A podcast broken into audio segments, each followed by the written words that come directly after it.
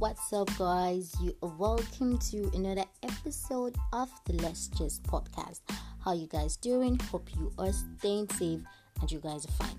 Alright, today's topic will be on love languages. I know a lot of you might be wondering what does love language means and does love speak before he's even supposed to have a language? Well, love language simply means the way you express and experience or feel love.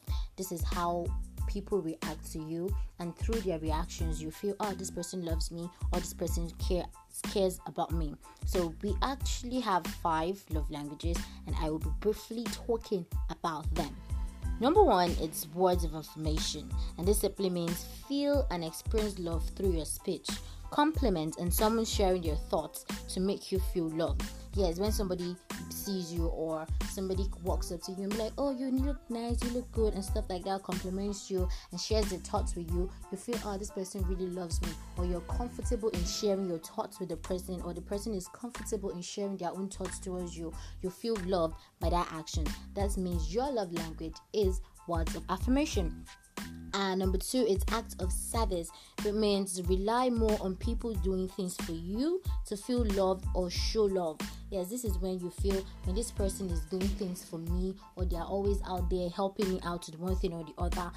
You feel very loved. It could be they're helping you make dinner, getting you groceries, cleaning the house, fixing the bad appliances in the house, and etc. This shows that you feel love because you're doing all these things for you. It simply means your action speaks louder than the words person. You're not all about, oh, I love you, I love you. But when the person is helping you get things from the markets, clean the house, and all of that, it is showing that this person loves you. That is how you want to be loved, or that is how you feel that this person loves. That means your love language is active service. The third one is receiving gifts. A meaningful present makes you feel loved and appreciated in a relationship. A grand gesture of getting you things when you need them, e.g., flowers, chocolates, chicken and cheese. don't mind me, Jerry. That one is just what I've been craving for these few days. But it just simply means when people go out of their way to get you gifts, even when you didn't ask for it, or even when you don't, you didn't know they were going to give you, they just give you this gift. You feel so loved when you were feeling down. They get you a box of chocolates. When you were feeling dull, your day was not really good. They get you flowers to brighten up your day. That means you feel loved by this act of receiving gifts or giving you gifts. That is how you feel loved, or that is how you feel special that this person is showing you that they love you because of the gifts that you receive. If somebody is telling you they love you, it's probably like they are getting you gifts. That is how you understand it better when they are when they are telling you they love you. That is what this receiving gifts is all about. The other one is quality time. Hmm. This means having undivided time. You feel love from the amount of time spent together and memories you build. A person with this type of love language means they want time without distraction. Like, this is so me when it comes to love language. I am an attention person. Just give me time. I, I speak more of this language. I don't really know. Yes, yes, I speak more of this language. I just want you to be there I can't say, I don't know, I've not really sat down to talk about it with my partner. If I told I have a partner. Okay, let's just keep that part. Yeah, but this is so me, the lo- quality time. Like, you can get me flowers and all of that. It's not like I won't accept them or both. What I just want you to do is just be there. The little things you sit down with me, we talk, we play, we actually do nothing.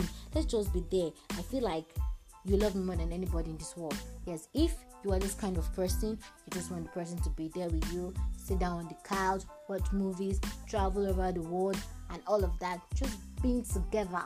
This is definitely your love language. And the last but not the least, which is the fifth love language, is physical touch. You care more about the phys- physical aspect in a relationship if this is your love language. Like you feel loved most when your partner kisses you, hugs you, and all of that. You seek assurance that you are loved through touch. This simply means when the person says they love you, or if you want to feel loved, they should hug you, they should hold you, they should kiss you, and all that. Just you know, touch and all of that. So this is what this love language simply means. Love languages might not necessarily be just when you're in a relationship with somebody. I mean, your friends can actually come around and help you clean the house, and you'll be like, oh, my friends really love me because that is a love language that you speak. So it might not necessarily be in the box of relationship with somebody, it could just be how your friends and family show you love.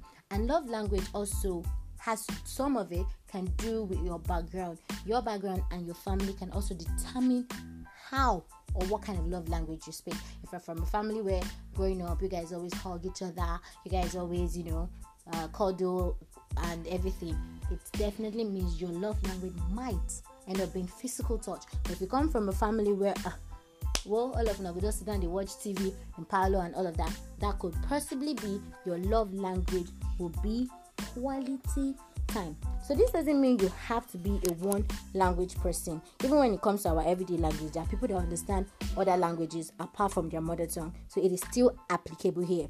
You can have a primary love language and a secondary that comes after that.